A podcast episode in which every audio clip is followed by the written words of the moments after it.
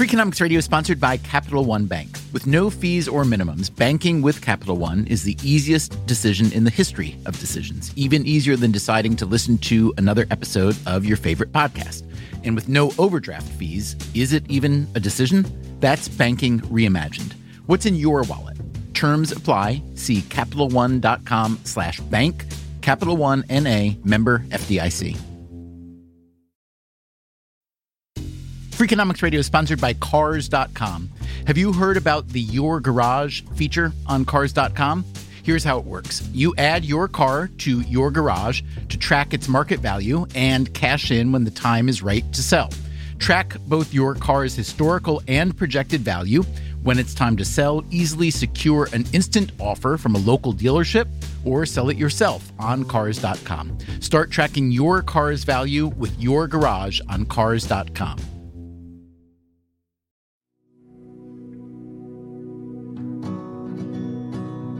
Hey, Freakonomics Radio listeners, did you know that roughly 15 million Americans will eat their Thanksgiving meal in a restaurant?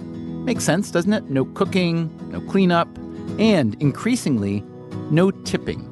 Including the service charge in a restaurant's menu price isn't a widespread trend yet, but it's definitely on the radar, as you will hear in this episode, the no tipping point. This is what some people would call an encore presentation, also known as an episode from the archives, also known, frankly, as leftovers. But hey, who doesn't like a good turkey and cranberry and mayo sandwich the day after Thanksgiving? Some leftovers are delicious. So I hope you think this one is. And we'll be back next week with a brand new show.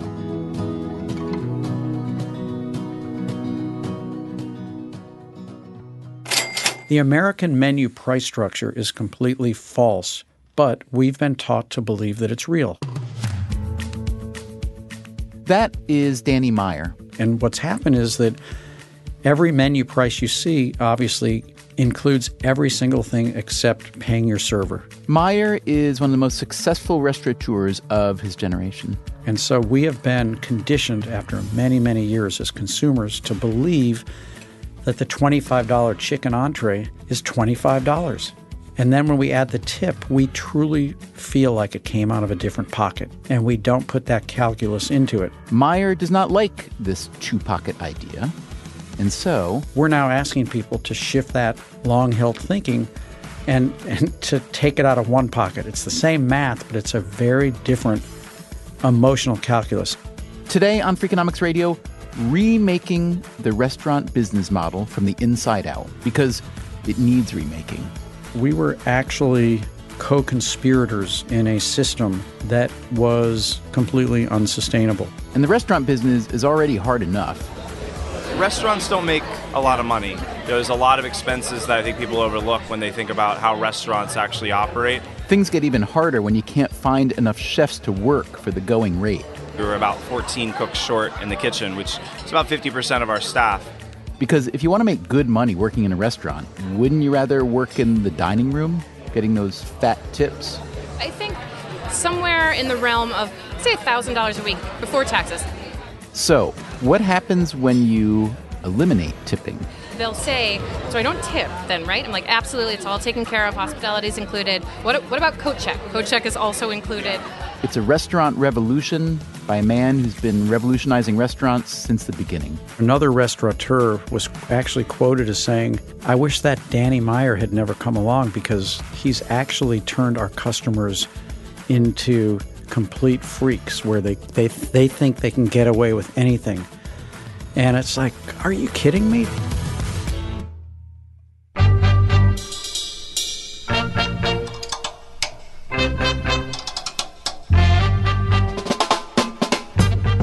From WNYC Studios, this is Freakonomics Radio, the podcast that explores the hidden side of everything. Here's your host, Stephen Dubner.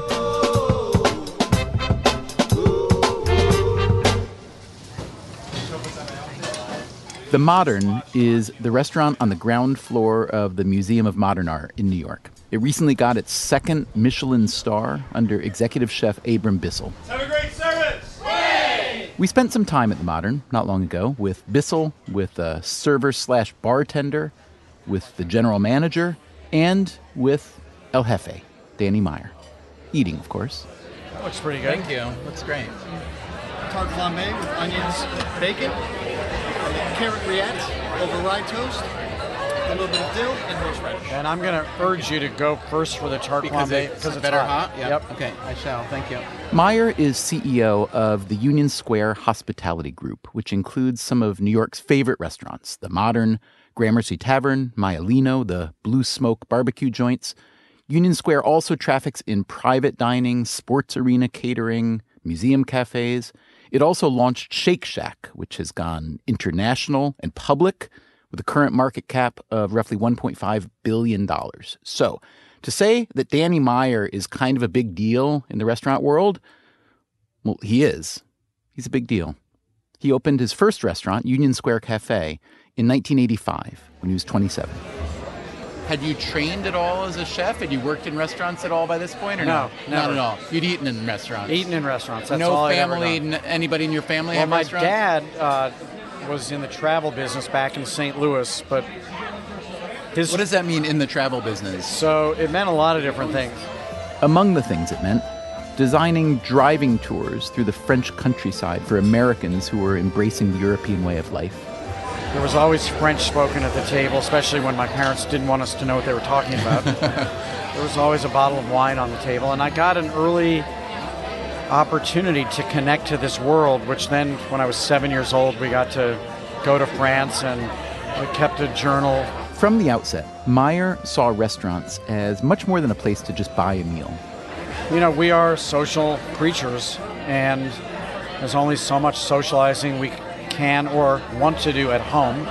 So, yes, he'd be in the food business, but primarily in the hospitality business. It just struck me as being so odd that there was this adversarial relationship that had been created between restaurant goers and, and restaurateurs as if the restaurant didn't want you to be happy. And it just just blows my mind that whether it starts with the reservation making process or whether the chef is willing to make a substitution for something that you know you don't love on that dish. Like I'd rather have mashed potatoes than sauteed carrots with my chicken. And the chef says no we don't do it that way. I just never understood that The New York Times described Union Square Cafe as the place where, quote, fine dining finally lost its haughty attitude. The restaurant gave customers comment cards, not something that nice restaurants typically did. And in 1990, Meyer banned smoking at Union Square Cafe more than a decade before it became law in New York. everyone was saying you're crazy you're gonna put yourself out of business no one's gonna ever eat there again and we only got busier and I take some strength from that because I'm hearing some of those same choruses of people saying you're crazy to eliminate tipping at the modern and at your other restaurants because you're going to put yourself out of business. Meyer's anti tipping stance goes back a long time, at least to 1994, when he floated the idea in the Union Square Cafe's newsletter. The American system of tipping, he wrote, is awkward for all parties involved. I believe that hospitality is a team sport, and in the same way as if you went to a soccer game, the ticket you bought would include the seat, but it wouldn't only include the strikers and not the goalie, mm-hmm. and and expect you to pay the goalie separate based on what you as a fan thought of the goalie's performance or the defender's performance that game. And so in the restaurant business, we've had this economic policy that apparently dates back to the Civil War, which is where people got paid zero dollars by the restaurant, which basically means that the waiters are working not for me, but for you as freelancers. A few years ago, we put out an episode of Freakonomics Radio called Should Tipping Be Banned? We noted that the American model of tipping, not just in restaurants, but in all kinds of service jobs, is hardly the global norm. And as the Icelandic business professor Magnus Torfason told us, it is not a norm worth emulating. the more tipping you see in a given country, the more corruption you generally see in that country as well. Tipping in restaurants is particularly problematic. Not only because it lies in some weird gray zone between optional and mandatory, not only because it lets a restaurant pay its wait staff well below the minimum wage while making the customer responsible for the difference, but also because, as Michael Lynn from the Cornell School of Hotel Management explained, tipping can be discriminatory. Attractive waitresses get better tips than uh, less attractive waitresses. Slender women get better tips than heavier women. Both groups, blacks and whites, will tip a white server more than a black server. And that's even controlling for perceptions of service quality. It's discriminatory. So, what would Michael Lynn do about tipping? You know, I think I would outlaw it. Danny Meyer had his own set of reasons for wanting to get rid of tipping, primarily economic reasons. I'll tell you that one of the motivating factors was really believing that we were actually co conspirators in a system that was completely unsustainable. Okay, this requires some unpacking, some explaining about the economics of the restaurant business. You probably already know that most restaurants don't succeed. 60% fail within their first three years, although that's not much worse than for any independent business. There's also the relatively low profit margin in restaurants. Uh, about 7%. Sorry? 7%. That's Abram Bissell, the executive chef at The Modern, one of the most beloved and best reviewed restaurants in New York which earns just seven cents for every dollar it takes in. Restaurants don't make a lot of money. Uh, the profit margin in it, I mean, from the plates to the tables uh, to just keeping the lights on. There's a lot of expenses that I think people overlook when they think about how restaurants actually operate. Um, but definitely our largest expense is labor, is the physical people in it. This is where it gets interesting. There are two large categories of employees the wait staff, who take care of the customers, and the kitchen staff, who prepare the food. They're generally called front of the house and back of the house employees. Now, ask yourself a question which job is harder? Well, both jobs are hard in a number of ways, but would you say that working front of the house is way, way, way, way harder than working in the kitchen? Or that it requires much more qualification or experience? Probably not. And yet, that might be the conclusion you'd reach if you looked at the two groups' paychecks. The discrepancy between the culinary team and the front of house team um, has grown more and more over time. That's Simon King. I'm the general manager at the Modern. And general manager means you do what exactly? I'm responsible for every aspect of it. So, regarding the business, the finance, the people, the leadership, the direction, the creativity. So, this growing wage discrepancy between back and front of the house. Quite alarming statistic that in a period of time since Danny's had Union Square uh, Cafe, in that 30 years, the front of house salary has increased by over 300%. The, in that same period of time, the current team is in the mid 20s or the early 20%. I mean, that is colossal difference.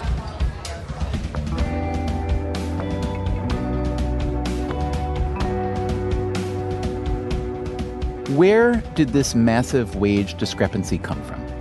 One big factor tipping. Since tipping is based on a percentage of the bill, front of the house compensation rises when restaurant prices rise, and restaurant prices have risen, especially at high end places like the modern. Bissell again. We went through a, a, huge evolution in food over the last you know 10, 15 years where people demanded higher quality ingredients. It was no longer that we were trying to ask people to eat organic and locally sourced, but it started to become I will only eat organic and locally sourced. So that you know that started to drive prices of menus up.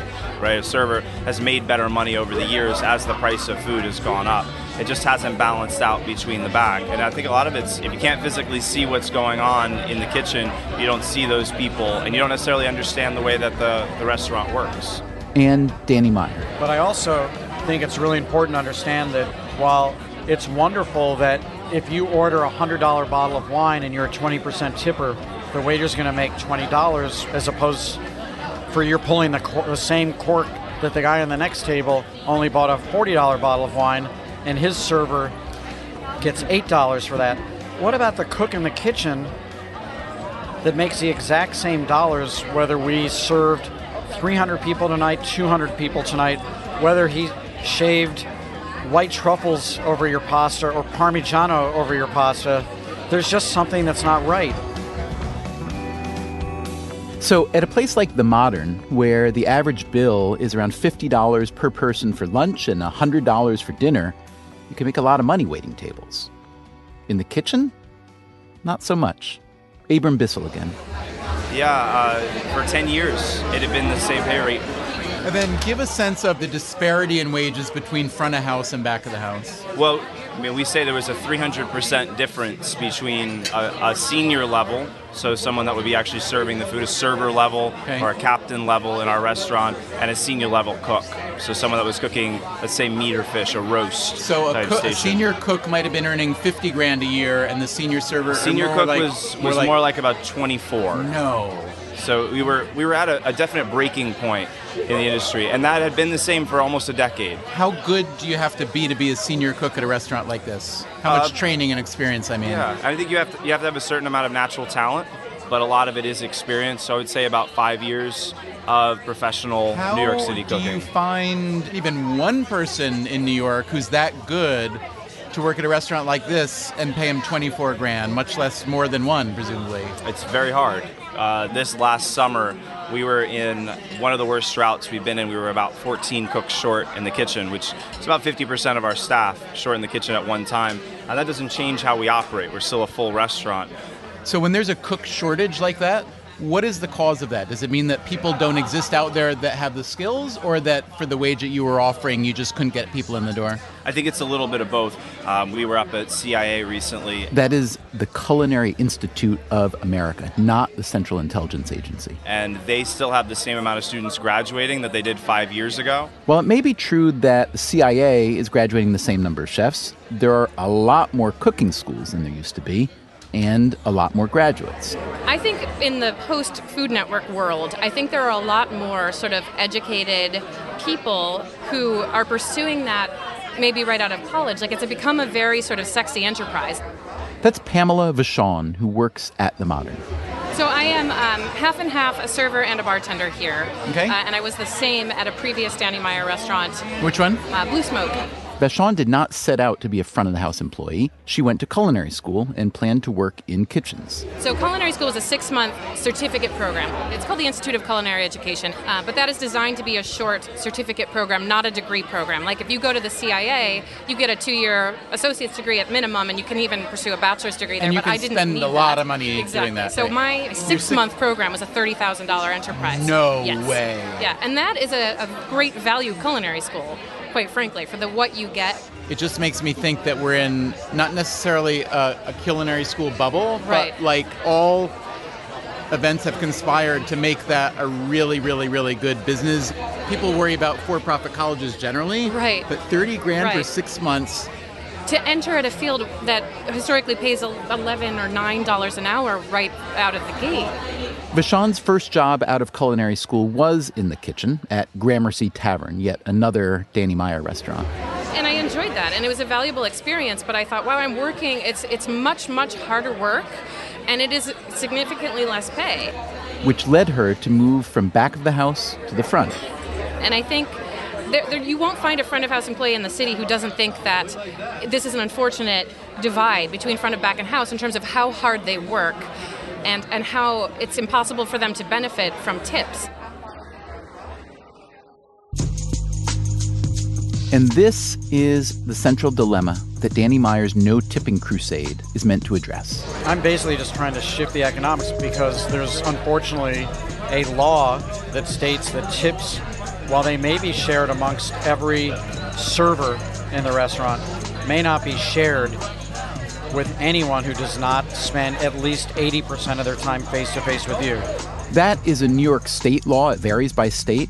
In any case, in New York, the wait staff may pool their tips, which evens things out from one front of the house worker to the next, but legally, those tips can't be shared with the kitchen workers, which creates two distinct categories of restaurant employee the ones up front who collectively profit from the generous tipping activity of customers who've been well trained to leave 15 or 20 or 25% of the bill, and the employees in the back who, despite spending a lot of time and money to acquire their skills, and despite working very, very hard, make a relatively low fixed salary. When I learned a statistic that for the first time in my entire career that we had more culinary grads working in the dining room than in the kitchen. That was the moment when I said, that has to stop because they didn't go to cooking school to be servers. So you've got a huge wage discrepancy in a business that's already barely turning a profit. Some employees are making plenty of money, but because their money comes primarily out of customers' pockets, you can't redistribute that money where you need to in the kitchen, which makes it hard to attract and retain kitchen staff. For years, Danny Meyer and his colleagues looked for ways to make up for this wage imbalance without raising menu prices even further. We looked at benefits. We looked at any possible way we could do this. So, for example, we were offering extra discounts to dine in our restaurants. Well, that backfired because while it's all well and good to, to say you can have 20% off or 40% off to eat in one of our restaurants, I can't even afford to pay my rent. So thanks a lot for giving me a discount on something I can't afford anyway. Then we tried another benefit, which was to buy Metro cards for people who worked in the kitchen so that at least they wouldn't have to reach into their pocket with post tax dollars to pay for transportation. We've always offered health insurance. We've always offered life insurance. We also uh, instituted two years ago a matching 401k plan. But then we started to learn that, once again, it's nice of you guys to offer to match what I'm putting into my own retirement, but I can't even afford to put anything into my own retirement, so I don't even qualify. Abram Bissell describes the other cost savings they tried to find at the Modern. The flowers, for instance. Our arrangements are almost two feet shorter than they were, and that's a substantial savings over a year.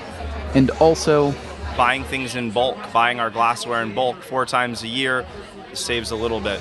There's all kinds of things like slimming down the actual amount of items on the menu, making the menus a little bit smaller, less products actually brings those costs down as well.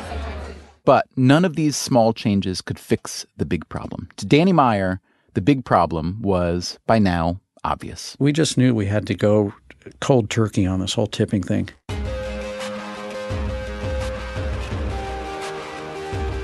Coming up after the break, going cold turkey on tipping means upsetting the wait staff, doesn't it? Um, you're wrong. And if you want to catch up on earlier Freakonomics Radio episodes like Should Tipping Be Banned or the one called Is It Okay for Restaurants to Racially Profile Their Employees, you can check out our archive at freakonomics.com or on iTunes, where you can also subscribe to this podcast. And if you can find it in your heart to do so, give us a nice rating or review. Thanks.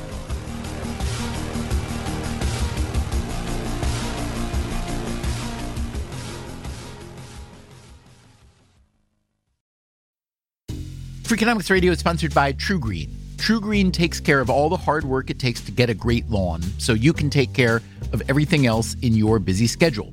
TruGreen is the easiest and most affordable way to get a beautiful lawn. All you have to do is water and mow, and they'll do the rest.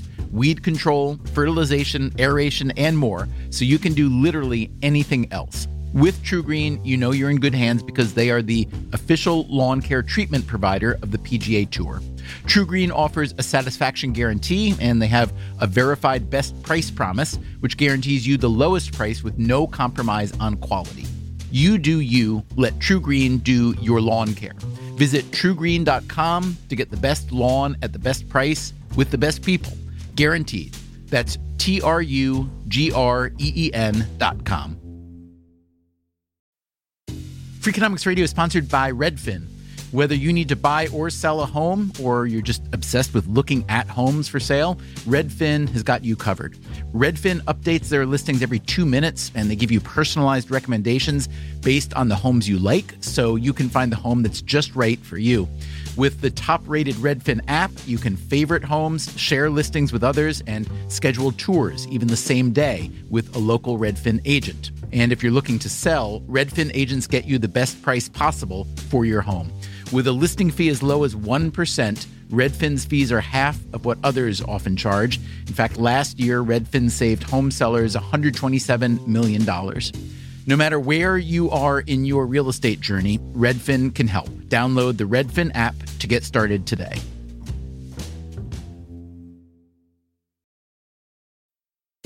Freakonomics Radio is sponsored by FedEx. Dear small and medium businesses, no one wants happy customers more than you do. So you need a business partner just like you, like FedEx, who understands your passion for serving your customers because they have the same commitment towards you. That's why FedEx offers you picture proof of delivery, packageless, and paperless returns, as well as weekend home delivery to 98% of the U.S. population on Saturday and over 50% on Sunday. See the FedEx service guide for delivery information. Trust FedEx for timely deliveries. See what FedEx can do for your business. Absolutely, positively FedEx.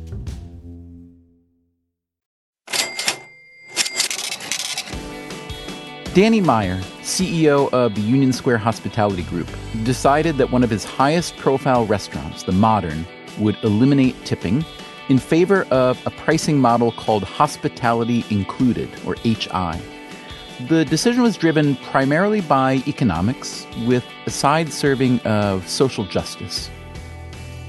So it's one thing for me to say that our company stands for enlightened hospitality, meaning taking care of our team even before taking care of our guests. But increasingly, as the cost of living kept going up in New York City, especially relative to debt that a lot of cooks had from going to culinary school, what was occurring to us is that we were doing a pretty good job of taking care of half of our team and a pretty awful job of taking care of the other half.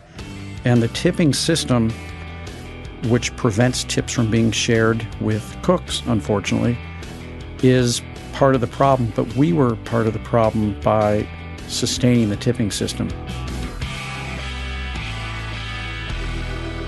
The Modern was hardly the first or only restaurant in America to get rid of tipping, but given Meyer's high profile and the fact that he also created the fast food Nirvana Shake Shack, a non tipping restaurant by nature, his decision got massive media coverage.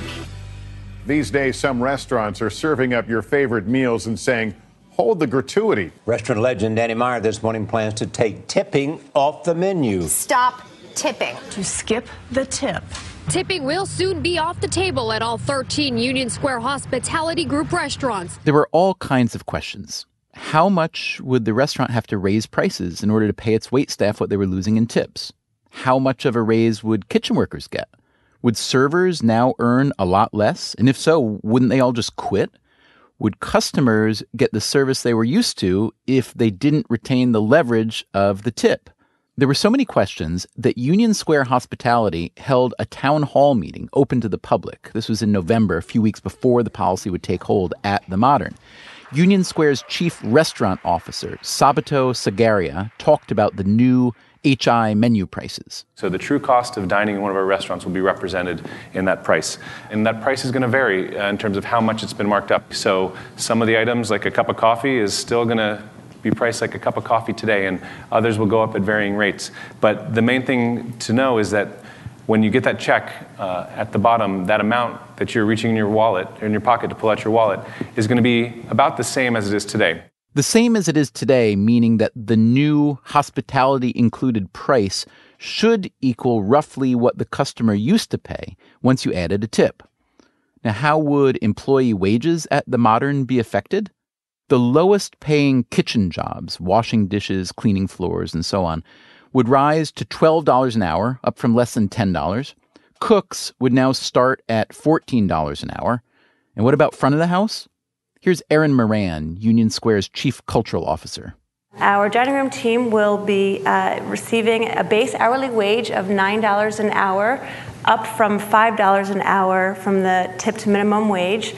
And in addition to that, we will be implementing what we're calling a revenue share program, which essentially means that we will be allocating a portion of our revenues and distributing them to our dining room teams, in addition to their base compensation of $9 an hour. Which presumably would make whole the waiters and waitresses while also paying the kitchen more fairly, which might help reduce some of the traditional tension between those two groups there were other potential upsides of HI to consider. Customers wouldn't have to feel that extra money is being extracted from them at the end of the meal and even at the coat check. Here's Danny Meyer. I'm really happy I don't have to fish in my wallet for dollar bills and buy my coat back for the 80th time. And if you're a server, no longer are you so financially reliant on the kindness of strangers or worried that an off night in the restaurant means an off night for your wallet. Simon King, general manager of The Modern, also saw HI as a way to smooth out the inevitable rough edges of waiting tables, like fighting for shifts on Thursday, Friday, and Saturday nights. So for years, people have worked those nights, never had a chance to have a weekend off because they needed to work on a Saturday to make their wage. And now you can work Monday to Friday if you want to. You can work lunches, not have to work all these nights, and still receive the same money or very similar to before. It's a colossal change. Some may decide the busy nights is for them. Others may say, well, you know what? Having a night with my child, having a, tucking my child to bed is something I've never done maybe something trivial, a lot of people take for granted, uh, is something for me very special. When we first visited the Modern in December, the new hospitality included pricing had started just a few weeks earlier. Pamela Vachon is the front of house employee we heard from earlier. So, are you making more or less? It feels like making the same. So, in, certainly in terms of pay, obviously it's a new system. I think that there are still a, a few things to iron out. Uh, on the old system, your length of your shift didn't really have a factor in terms of how you or anyone else got paid out of the tip pool. Whereas in the HI system, there is a multiplier that takes into account how many hours you've worked. So the value of our shares under the revenue share system can increase or decrease depending on how well they manage the staff on the floor. I asked Simon King what he'd seen so far. So give me the early report. Who likes it? Who's ambivalent? Who doesn't like it? I think on the whole, the we were prepared for all kinds of reactions from the public. It's such a cultural part of American way of life. It would be naive to think that it wouldn't be such a big deal, and it, it is a, a bold move. But it's a pleasant surprise for us was the best compliment I had from the, the very first couple of days from my team was that it was just like another busy day, actually, Simon. It wasn't anything different. I mean, that's probably the best comment we had. Granted that there are some few individuals that prefer the old system, some, you know, reluctant for change, but the vast majority have really embraced it. And we talked to executive chef Abram Bissell. What are you hearing from other chefs? Does it work? And you know, what do you tell them? I, it absolutely does. Danny Meyer, as the ultimate boss, who is also responsible to Union Square Hospitality Group's investors, was not ready to make any grand conclusions. I'd say it's probably too soon to tell, but so far so good. It's got to prove itself out business wise.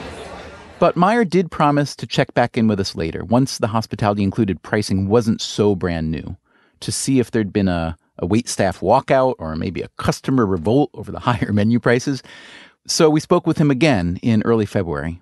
As of today, I have one piece of good news, which is that December of 2015, where the Modern had instituted hospitality included for uh, five or six weeks at that point, December 2015 was the most profitable December the Modern has ever had, and that was with hospitality included.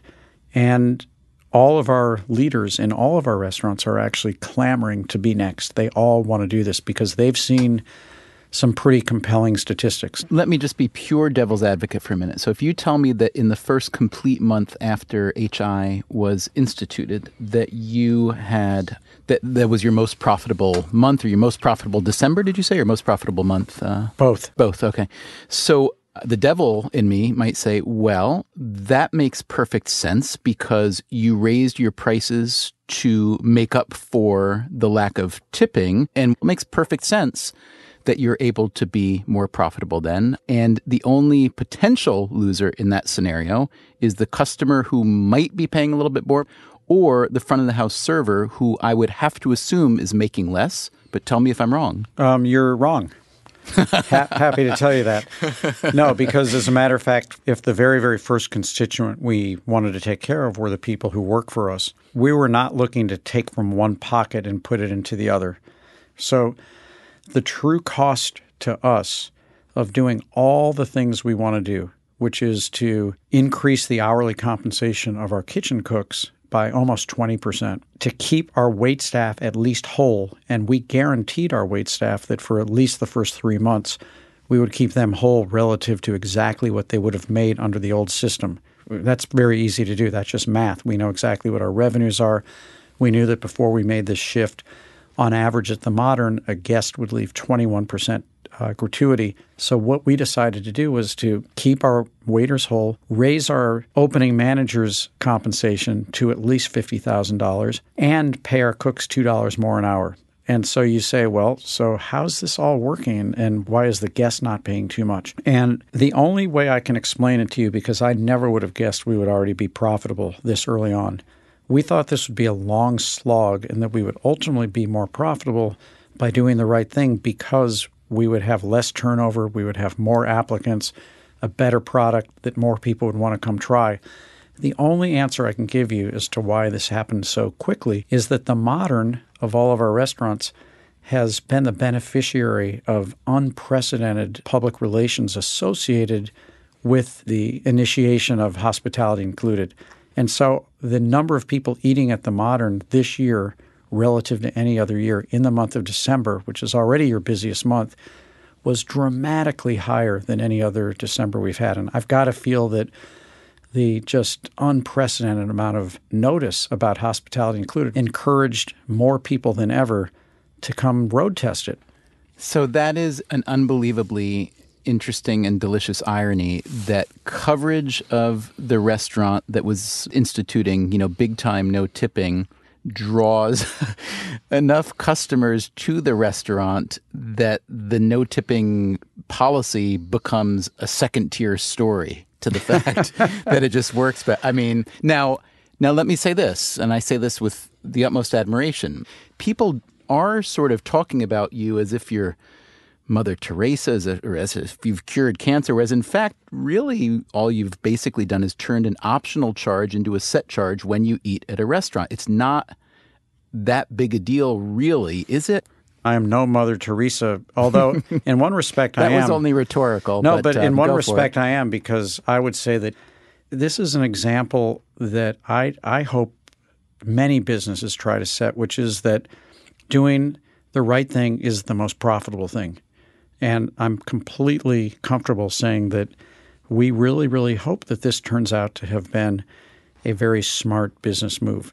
Look, I can tell you that in the very, very short time that we've been doing this, job applications in the kitchen have gone up 270% on average for the whole time. Now, we were facing an average of minus 50% for the previous seven months. So we couldn't hire cooks. What about servers, the category of people that we were most concerned about? Because we all know that servers are only nice to you uh, in expectation of getting a big tip.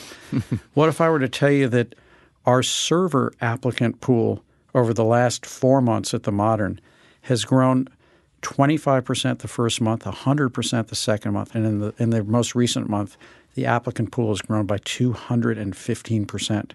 And at the same time, turnover in those three months has already gone down in both categories. Um, so we're really, really excited about this. We think that this is something that's that's time and and and others are going to follow. And in fact, since you and I first spoke, a good five really uh, important restaurateurs and chefs in New York City alone, not to mention throughout the country, have already announced that they're shifting.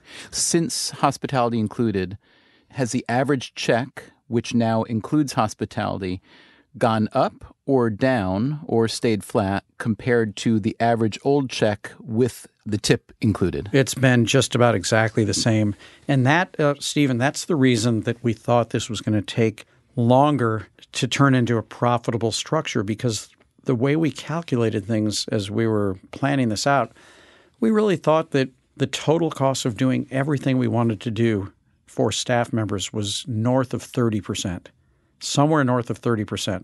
But we also knew that if your credit card bill at the end of the month was basically 10 percentage points higher than it would have been if you were a 20% tipper, that you would feel that and you might just think twice about coming back to the restaurant.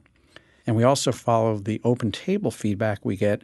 And we've noted quite happily that the average of all of the modern experiences, both for food and for service, have gone up about, I'm trying to see, 12% since we've instituted hospitality quotient. Danny, you acknowledge that the modern benefited from the coverage of its um, move to hospitality included or no tipping. What about other restaurants that want to try this and won't get the coverage, which is to say, just about all of them? Um, maybe especially restaurants that have a less affluent clientele and lower prices. How do you think this will work for them? Well, we're going to find that out ourselves because um, I, I want you to know we are those restaurants. We remember we did not roll this out in all of our restaurants. We only rolled it out at the Modern, and we just like everybody else are are waiting to see how it goes. So the next restaurant we picked, which is Maialino, does not have the same kind of check average as the Modern has and also serves breakfast, for example, which the modern doesn't serve. So we're going to see how does this work in the morning time? How does it work at a very, very active, less expensive bar with snacks that are open all day? And like all the other restaurants you're asking about, Maialino is is not going to get the same four month amount of global press coverage that the modern got. So we'll find out, but I, I'm really confident about it.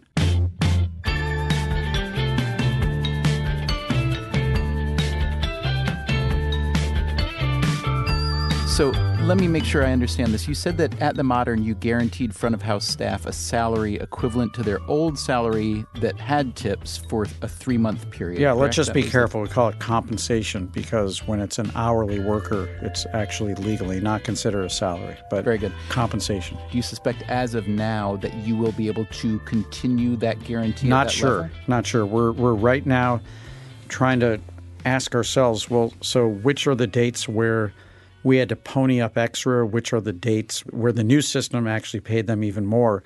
And then of course because it's winter, you've got to correct for things like closing on the blizzard a couple Saturdays ago, which actually was a big win for people because on a day when there would have been tipping and you close the restaurant, nobody would have come in and gotten anything. And so it's too soon to tell, is really the best answer I can give you. But I will tell you that if we weren't feeling so confident that not only is the wait staff and formerly tipped employee pool doing well, but that we can make this work for the business, we never would have pulled the lever and said, let's go to a second restaurant.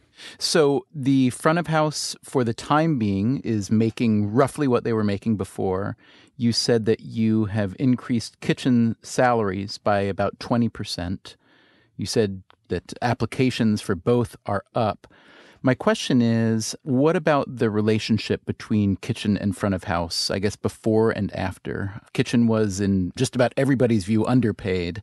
And how has that changed at the modern? And how does that affect, I guess, you know, the customer? Well, you're asking a fantastic question because th- there's a couple things that are hard to measure economically, but they get to the core of why we did this in the first place. The first one speak to waiters who have undergone this change.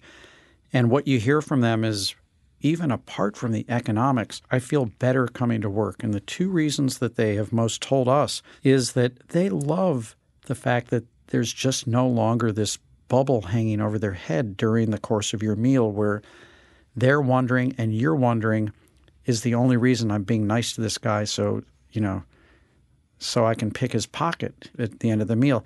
They love getting rid of that. They love the dynamic that suggests that they're doing it because they are a hospitality professional.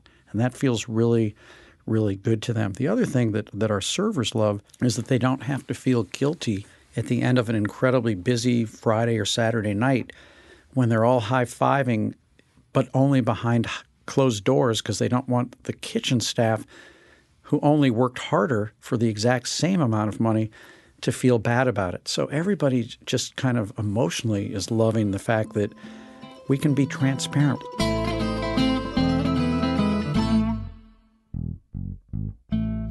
For someone so enmeshed in every dimension of his restaurants, it's worth noting that Danny Meyer almost did not end up in the restaurant business at all.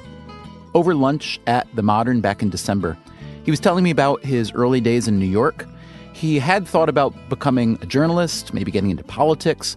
Then he started making a lot of money as a salesman at a company that sold electronic tags to stop shoplifters, but he decided that was not his destiny. Finally, he decided he would become a lawyer. He started making plans for law school and he was prepping for the LSATs. And literally on the eve of taking my LSAT, I was out to dinner with my aunt and uncle and my grandmother here in the city. At an Italian restaurant that I still go back to for inspiration called Elio's. And everyone was having a great time drinking wine and eating pasta except for me. And I, my uncle turns to me and he said, "Why the, why the long face? What's going on?" And I said, "Because I've got to take my LSATs tomorrow." And he said, "Well, you want to be a lawyer? Of course you got to take your. What's wrong?" And I said, "The problem is I don't want to be a lawyer." And he basically dropped his fork and he said, Do you realize how long you're going to be dead? And I said, No, why? And he said, I don't know either, but a hell of a lot longer than you're going to be alive. Why in the world would you do something you don't want to do? And I said, Because I don't know what else I would do. And he said, What are you talking about? You don't know what else you would do. All I've ever heard come out of your mouth your entire life is how much you love restaurants. I said, so should I go eat in restaurants for the rest of my life? no, no, it's fool. You should go open a restaurant. And it just had never occurred to me.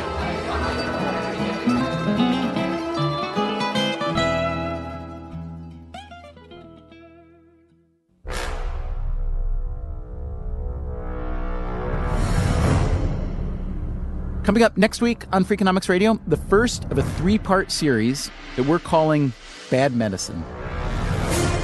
Because medicine, as wonderful and life saving as it can be, has also been a house of horrors. The practices that at some point in history people thought were actually medically legitimate included drilling holes into people's skulls, lobotomies, uh, the practice of bloodletting, things like mercury, which we know are downright toxic. But that kind of stuff is all ancient history, right? It is patently obvious to me that future uh, generations will look at what we're doing today and ask themselves, what was Grandpa thinking? You'll hear how a lot of medical research excludes at least half the population. They only studied the efficacy on males, had no females in that efficacy study. And you'll hear about the rise of evidence based medicine. And I think the strength of the field is that it's able to question itself and try to produce better evidence. That's next time on Freakonomics Radio. Freakonomics Radio is produced by WNYC Studios and Dubner Productions. This episode was produced by Kasia Mihailovich and Irva Gunja. Our staff also includes Shelley Lewis, Christopher Worth, Jay Cowit, Merritt Jacob, Greg Rosalsky, Allison Hockenberry, Emma Morgenstern, Harry Huggins, and Brian Gutierrez. You can find all our previous episodes at Freakonomics.com. You can also subscribe to this podcast on iTunes or wherever you get your podcasts.